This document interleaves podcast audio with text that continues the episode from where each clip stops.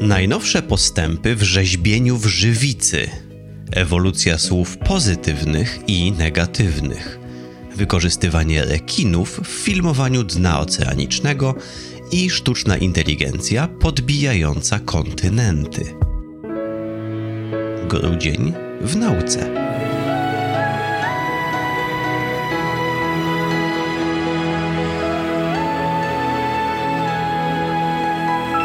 Podcast powszechny. Weź, słuchaj.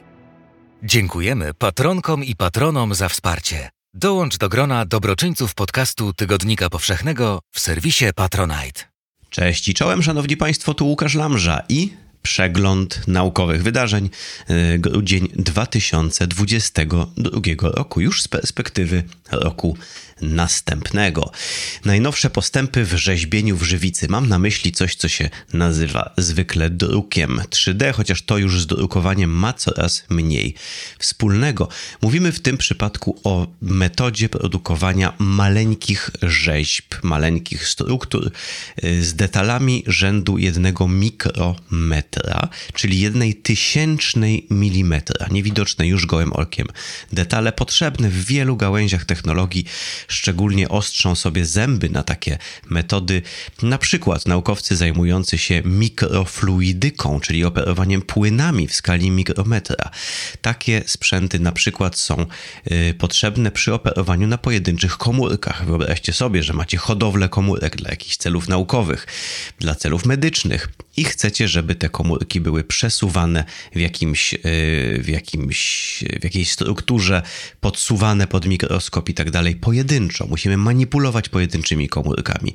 No więc tworzone są już takie właśnie na przykład układy, układy mikrofluidyczne, w których przepływają sobie, zawracają, są manipulowane, są zasysane dosłownie pojedyncze komórki. No cuda, słuchajcie, cuda. I co jest potrzebne? Potrzebna jest jakaś metoda produkowania dowolnych kształtów z detalami właśnie yy, wielkości mikrometra. No i są już takie metody. Łącznie nazywa się je wszystkie y, metodami druku 3D. To znaczy, no są też inne, ale dużą popularnością cieszą się. Jedną z nich jest metoda nazywająca się CLIP. CLIP, polegająca w praktyce na tym, że świeci się światłem ultrafioletowym na y, specjalny płyn nazywany żywicą i ten płyn się utwardza. Jeśli będzie się bardzo umiejętnie świeciło na powoli wyciągający się z tej żywicy obiekt, to będzie on nam się zestalał w żądany kształt. No tak w skrócie wygląda ta metoda. I to, co mamy tutaj, to jest taka no, nowinka. To jest y, metoda przyspieszenia tego procesu bardzo znacząco. Musicie bowiem wiedzieć, że tego typu metody metody drukowania 3D Y, są zwykle bardzo wolne. Być może widzieliście już drukarki 3D, to są najpopularniejsze, są takie, które karmi się y, tak zwanym filamentem, to jest plastik mm, uformowany do postaci długiej nici, długiego drucika, to jest stapiane przez taką głowicę, ta głowica przesuwa się nad podłożem i warstwa po warstwie coś tam jest drukowane.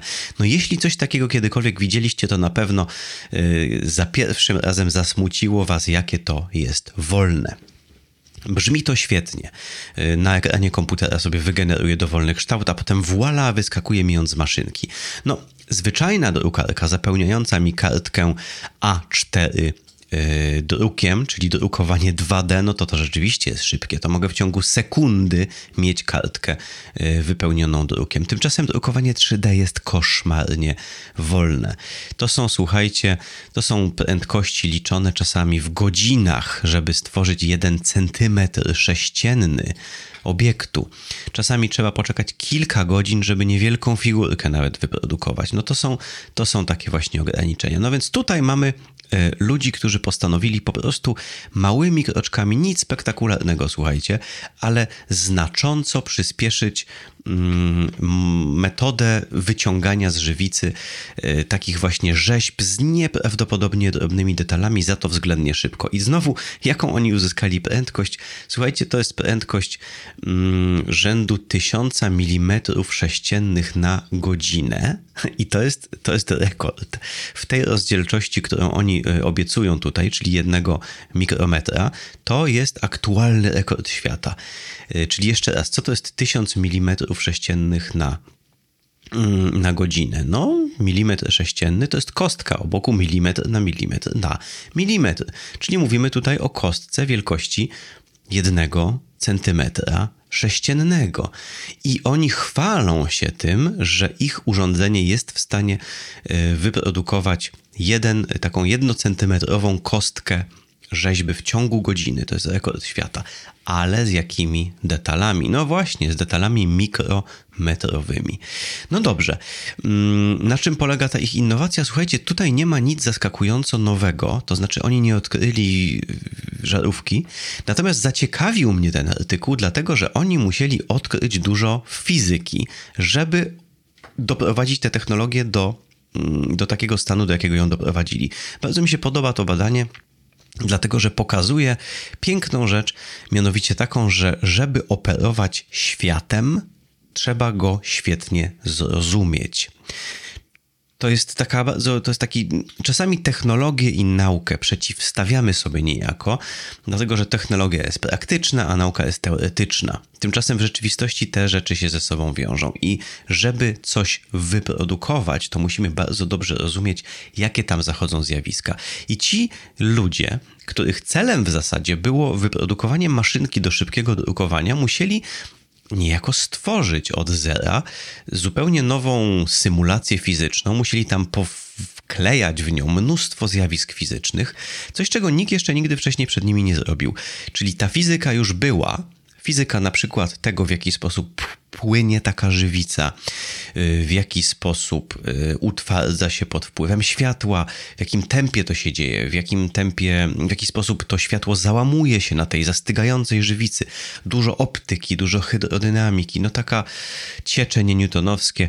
Nie wiem, kto z Was jak bardzo lubi i kocha i zna fizykę, ale jeśli cokolwiek wiecie o fizyce, to możecie sobie wyobrazić, że to są naprawdę skomplikowane rzeczy.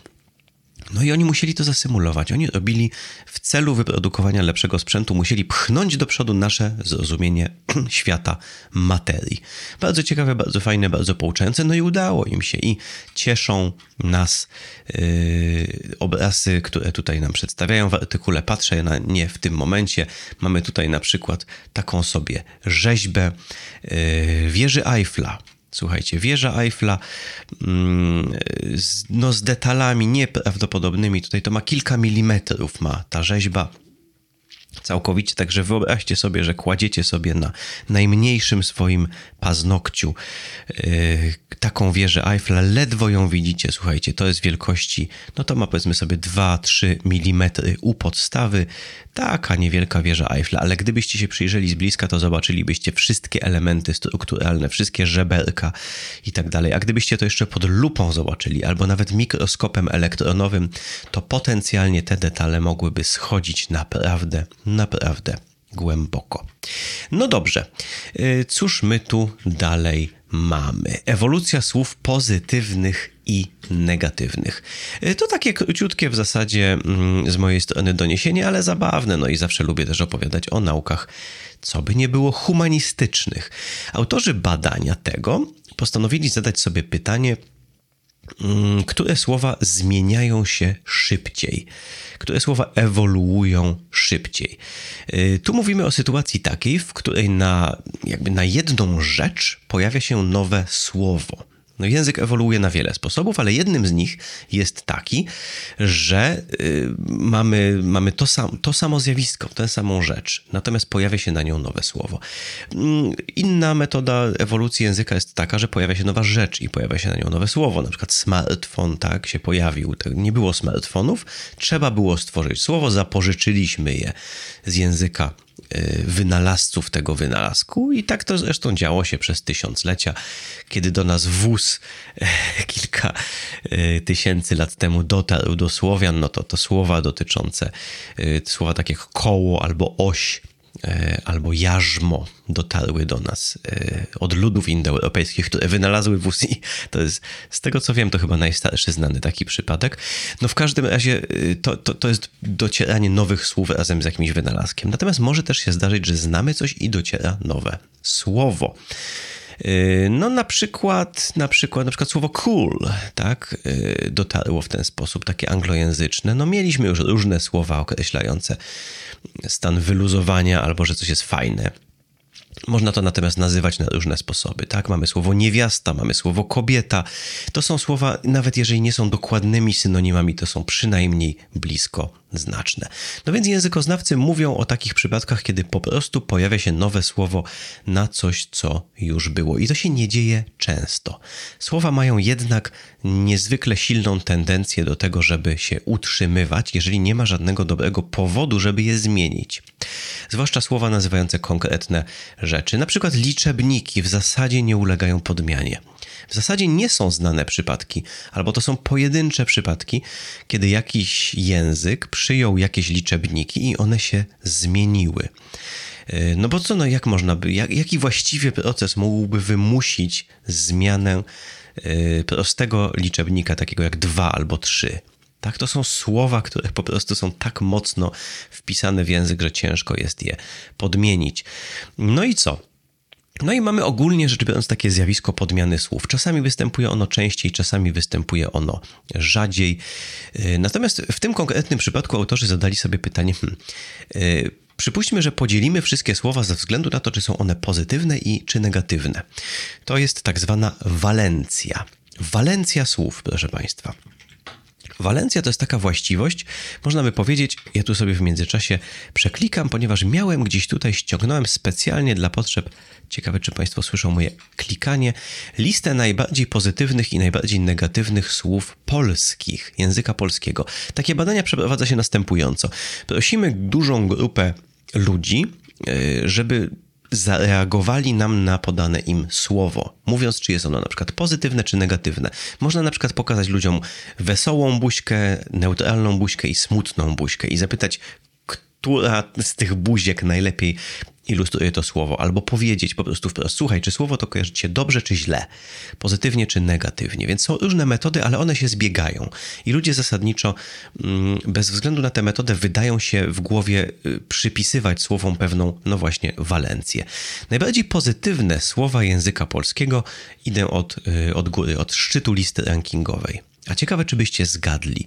Jeżeli macie ochotę, może zatrzymacie w tym momencie podcast i zastanowicie się, jakie słowa języka polskiego najbardziej pozytywnie się kojarzą. To jest dobry moment na pauzę. Jeżeli chcecie oczywiście wziąć udział w tej zabawie, a ja czytam. Uwaga, matka numer jeden, dwa, śmiać się, trzy, dobro, potem spać, żyć, niebo, słońce, jeść, serce, morze, masować, śpiewać, jezioro, pies, kobieta, owoc. No to słuchajcie, to jest szczyt listy rankingowej, prawda? Jakie pozytywne słowa śpiewać i masować nad jeziorem. Nad nami niebo, słońce, chce się żyć, dobrze się śpi i tak dalej, prawda? Same pozytywne rzeczy. A teraz szczyt listy rankingowej słów negatywnych. Zabić, umierać, wymiotować, strach, haniebny, wesz, przegniły, oszukiwać, dźgnąć, nudny, pluć, puchnąć, robak, palenie, zimno. Prawda? Łatwo by było stworzyć historię negatywną. W przegniłych ubraniach e, puchły robaki i wszy, haniebne, wymiotowałem – niesamowite, prawda? Jak za pomocą języka można wygenerować rzeczywistość pozytywną i negatywną, ale tutaj może skupmy się jeszcze na tym badaniu, a nie na ogólnej y, wspaniałości języka. Mm, no, w dużym skrócie, wynik tego badania jest taki, y, że słowa negatywne zmieniają się szybciej.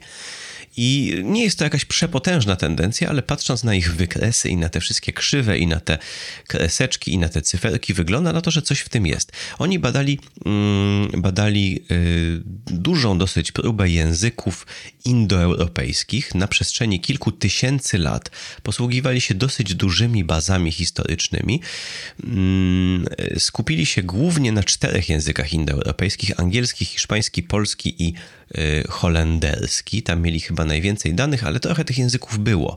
No poza tym, żeby to śledzić na przestrzeni tysięcy lat, to musieli sięgać też przecież do mm, takich języków, jak na przykład prasłowiański, przecież kiedyś nie było języka polskiego. Jakiś rekonstruowany praindoeuropejski. Rozumiecie, czyli oni musieli przejechać przez kilka tysięcy lat historii języka. Rzeczywiście duża robota, mm, obciążona oczywiście dużą niepewnością, no ale cóż, wyszło tak jak wyszło.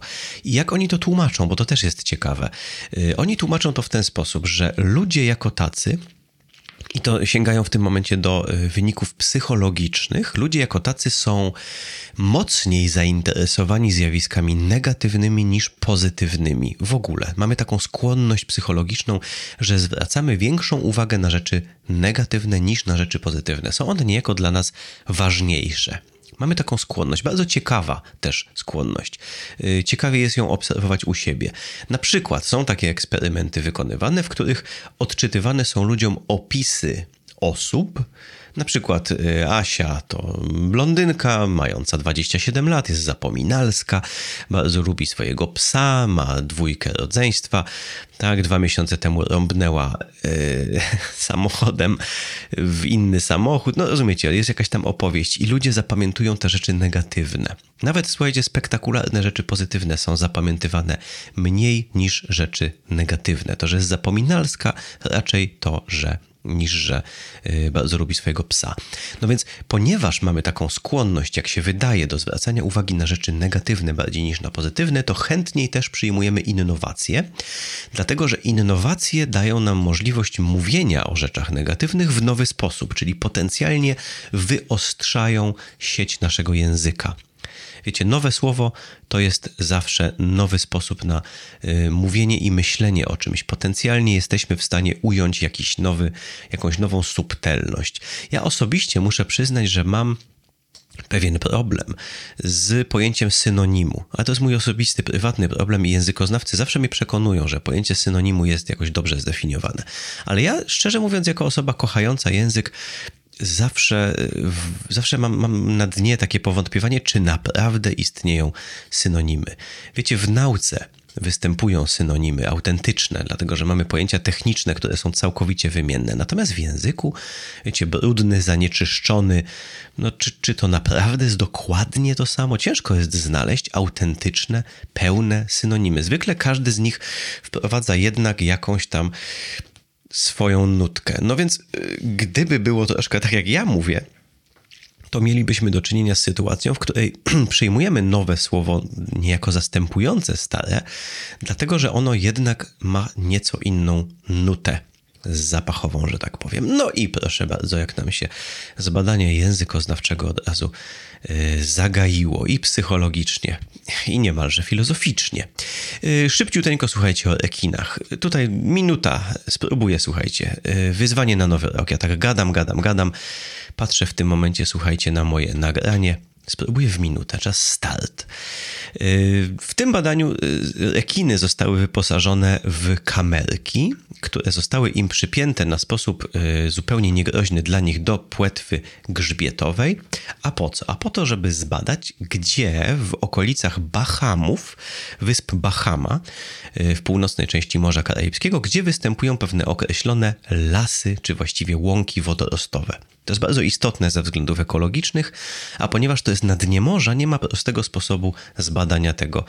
Mm, trzeba sądować, trzeba wysyłać nurków albo różne sprzęty, więc czemu nie wysłać rekinów? Autorzy tego badania wynajęli do pracy pewną ilość rekinów, które lubią żyć w tych oto właśnie łąkach wodorostowych i dzięki ich pomocy udało się sfilmować i zbadać występowanie łąk wodorostowych na Bahamach dokładniej niż kiedykolwiek.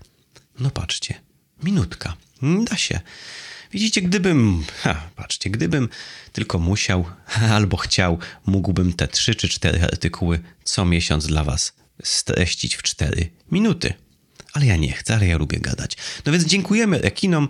Y, eksperyment, słuchajcie, udał się i to za pierwszym razem. Udało się streścić się w minutkę.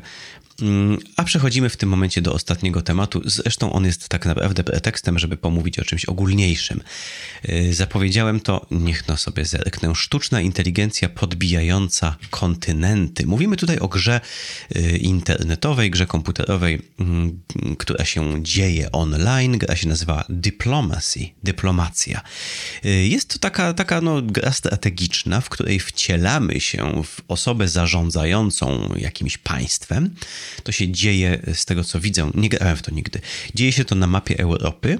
I Europa jest podzielona na terytoria. To wygląda jak taka właśnie, no, można to sobie jako grę planszową wyobrazić, yy, gra strategiczna i naszym zadaniem jest podbić jak najwięcej tych prowincji. Niektóre z nich odpowiadają mniej więcej obszarom państw, inne, yy, inne takim, no powiedzmy, prowincjom historycznym.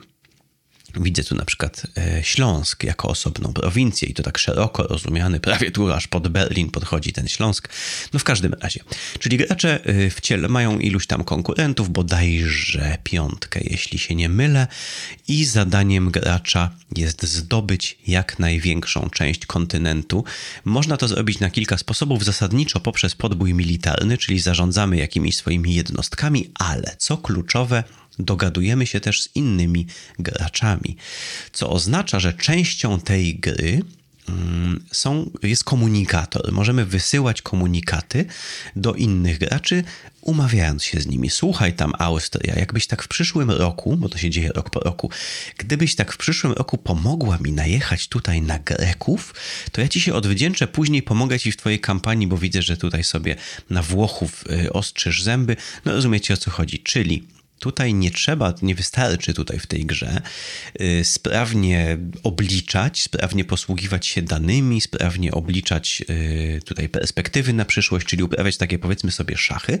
Trzeba też wysyłać autentyczne komunikaty w zwykłym języku potocznym, adresowane do ludzi.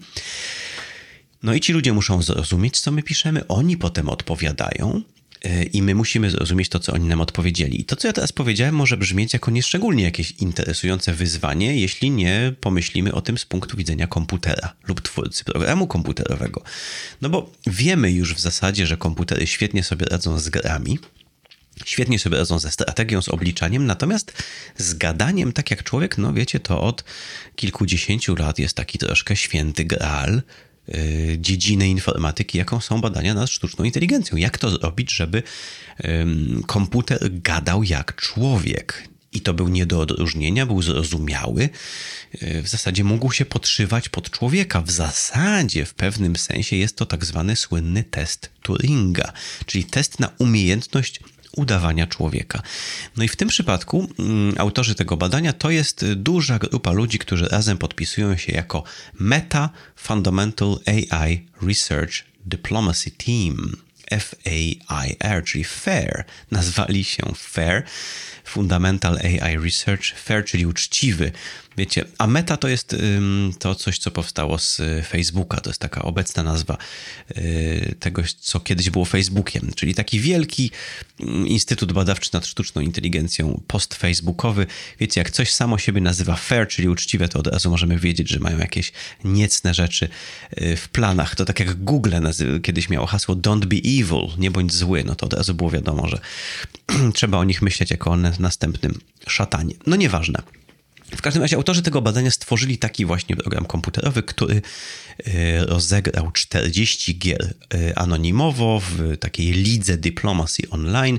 Odniósł niezły sukces, to znaczy po tych 40 rozgrywkach znalazł się w top 10% e, wszystkich graczy którzy tam na tej, w tej lidze biorą udział, także no, znalazł się w czołówce powiedzmy, nie został mistrzem świata, ale był dobrym graczem w tę grę. Rzeczywiście musiał wymieniać się komunikatami.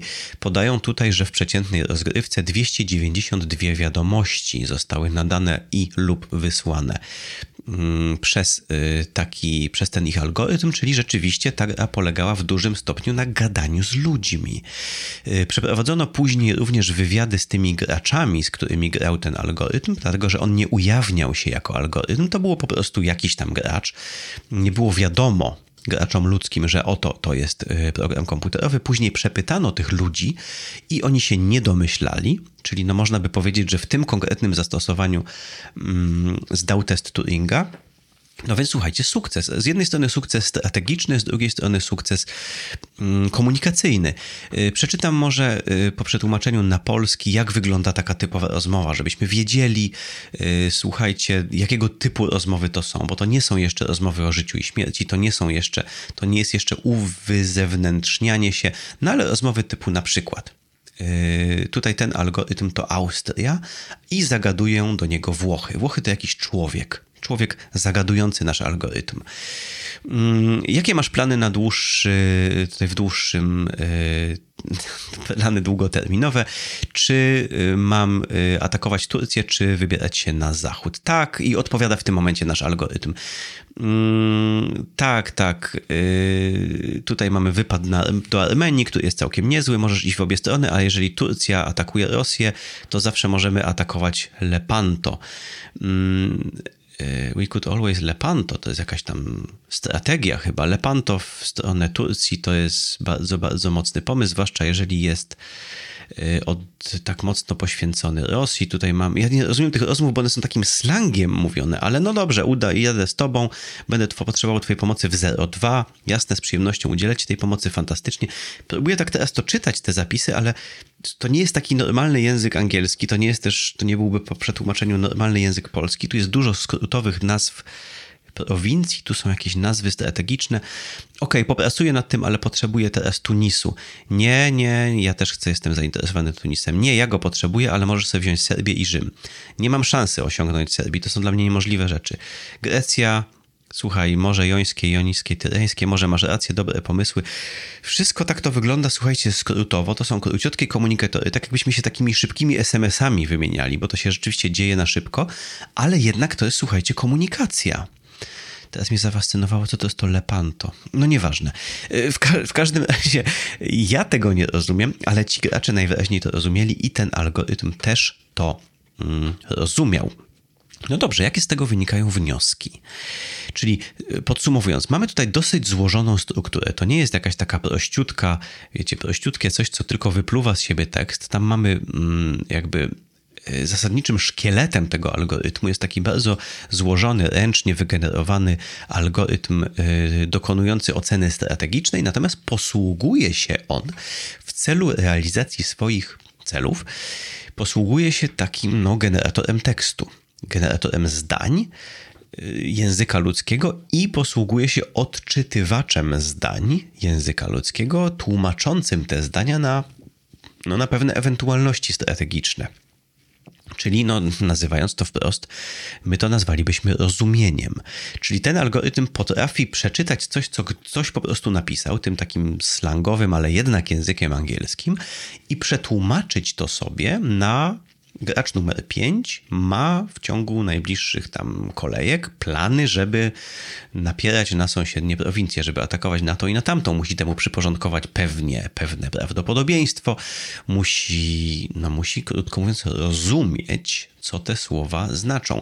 Co więcej, w tej grze mamy do czynienia z oszustwem, mamy do czynienia z kłamstwem, czyli gdzieś tam w tym wszystkim musi też być zakodowana ewentualność, że to, co ktoś pisze, to nie jest prawda, tylko że to jest e, finta, a później finta w fincie i tak dalej, i tak dalej. Żeby, no to jest, podobno to są rozgrywki na wysokim poziomie i tam dochodzi rzeczywiście do dosyć zaawansowanych sztuczek. Tam się dzieją rzeczywiście, no, skomplikowane zjawiska międzyludzkie. Czyli mamy tutaj niejako rozumienie języka, ale mamy też niejako rozumienie rzeczywistości ludzkiej, jako takiej. Bardzo ciekawe. E, jakość tego algorytmu, który stworzyli, jest oczywiście bardzo interesująca. Mm, no i co, co, co my o tym wszystkim powinniśmy powiedzieć, pomyśleć? No, przede wszystkim to, czym oni się posługują, czyli ten generator języka ludzkiego, jest myślę dla nas szczególnie interesujący, dlatego że, że on jest. Um, on jest powszechnie już dzisiaj omawiany jako coś, czym będziemy w najbliższym czasie mm, otoczeni, czyli nasze smartfony prawdopodobnie w najbliższym czasie będą wyposażone w coraz lepsze mm, odczytywacze i generatory języka y, zwykłego, potocznego, co oznacza, że w najbliższym czasie będziemy, no są już takie asystenty, asystenci byśmy chcieli powiedzieć osobowo, takie asystenty, do których można mówić normalnie, do wyszukiwarki też już dzisiaj po poniekąd można mówić normalnie, ale tendencja jest taka, żebyśmy mieli w smartfonie coś, z czym można po prostu gadać. I, I, wydaje się, że w ciągu ostatnich miesięcy nastąpił znaczący postęp w tych generatorach i w tych odczytywaczach. Mhm, więc jakby to, to, co tutaj widzimy opisane naukowo i zastosowane w takim bardzo szczególnym zastosowaniu, powinno chyba nas uczulić na fakt, że te algorytmy mm, szkolone na, na gigantycznych próbach języka ludzkiego uczą się, ucząc się języka ludzkiego, uczą się też niejako tej rzeczywistości ludzkiej. W języku zakodowane są pewne elementy rzeczywistości ludzkiej. Bardzo interesujące rzeczy się dzieją i to, mm, co wam przed chwilą opowiedziałem, to jest taki, to jest tylko taka mała demonstracja, być może mało ekscytująca, ale za to przynajmniej precyzyjna. Demonstracja tego, co się dzieje, kiedy się y, dołączy do wszystkich dotychczas y, znanych już możliwości mm, komputerów, czyli szybkie obliczanie, czyli przetwarzanie gigantycznej ilości danych, czyli uczenie się na błędach, do tego wszystkiego, kiedy się dorzuci także i umiejętność gadania jak człowiek i rozumienia mowy ludzkiej. Bardzo interesujące. Ja przyznam się, że, że mm, oczywiście gdzieś tam w tle tego wszystkiego jestem zaniepokojony, dlatego że mamy tutaj mnóstwo skomplikowanych y, problemów społecznych, etycznych. Jest, jest choćby tak na zachętę rzucę. Y, jest bardzo interesujące i trudne pytanie, czy, czy, czy rzeczywiście mm, to jest słuszne, jeśli pojawi nam się coś takiego, z czym będzie można gadać, jak z człowiekiem, czy to jest słuszne, jeśli nas to zachwyci. E, czy, czy to dobrze? Bo tendencja jest taka, że, że ze względów czysto technologicznych ci inżynierowie, ci programiści chcą czegoś takiego, co będzie nieodróżnialne od człowieka, dlatego że dla nich to jest wyzwanie, dla nich to też jest oczywiście biznes. Meta ma oczywiście e, interes czysto finansowy w tym, żeby coś takiego wyprodukować, bo to będzie po prostu atrakcyjny produkt. Także tendencja jest taka, żeby to było coraz lepsze, dlatego że tego domaga się, że tak powiem, rynek.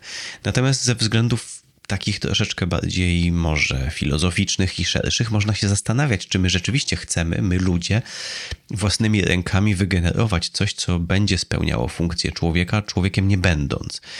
Mm, jedno z takich y, potencjalnych niebezpiecznych społecznie zastosowań, no to jest y, zapewnianie towarzystwa ludziom, którym chronicznie towarzystwa brakuje. Były takie próby robione już od lat, tak zwane boty konwersacyjne, natomiast były one generowane zupełnie inną metodą niż ta.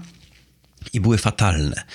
Były bardzo, y, bardzo kiepskie. Tymczasem kiedyś się tym tematem bliżej interesowałem i jeśli jesteście tym zainteresowani, to mm, ja sobie tutaj w międzyczasie poklikam, żebym was nie odesłał. Chyba to się nazywało Pogadać z maszyną. Zaraz zobaczmy. Tak, y, wyprodukowałem mm, na kanale Kopernikus. Są do obejrzenia taka seria filmów Pogadać z maszyną. To są właśnie te stare boty konwersacyjne. Słuchajcie, 2020 rok, a już mamy zupełnie inną sytuację.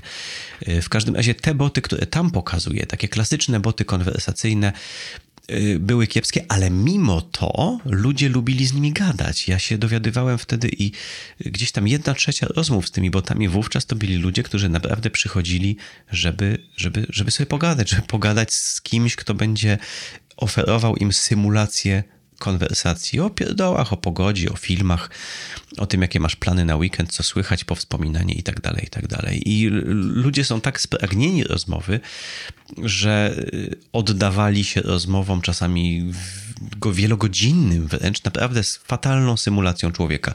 No więc pytanie, co jeśli się pojawi niezła symulacja człowieka? Wszystko wskazuje na to, że ludzie będą skłonni z nimi gadać. Tylko czy to dobrze, prawda?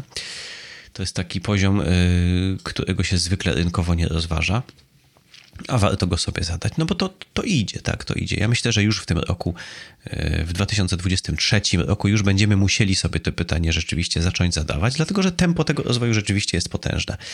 No i tyle. Jak widzicie, znowu zaczęło się niewinnie, a skończyło się, mm, skończyło się głęboko. A w międzyczasie ja tutaj sobie jedną rączką zagooglałem Lepanto. Widzicie, wychodzi na jaw moja niewiedza historyczna.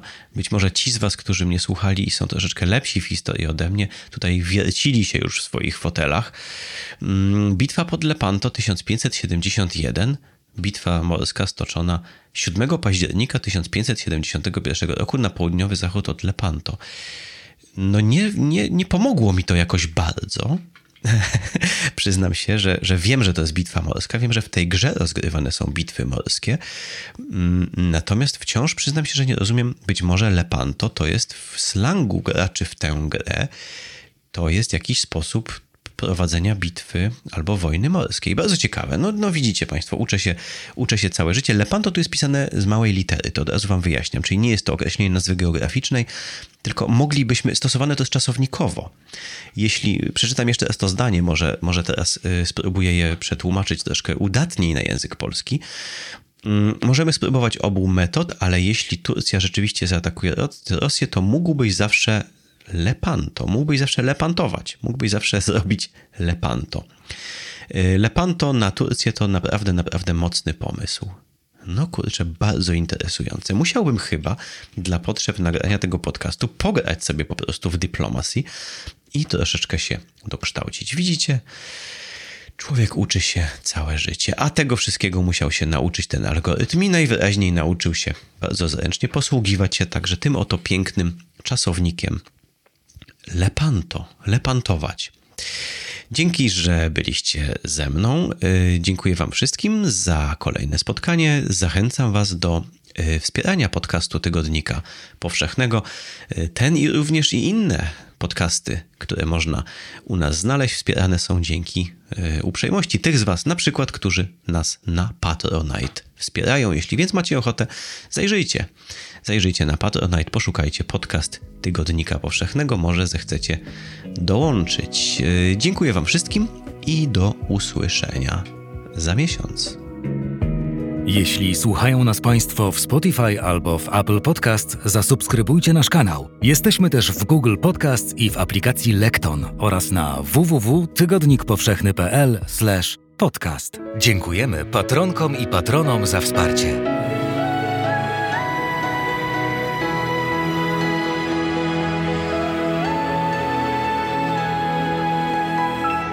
Podcast powszechny. Weź, słuchaj. Współwydawcą podcastu powszechnego jest Fundacja Tygodnika Powszechnego.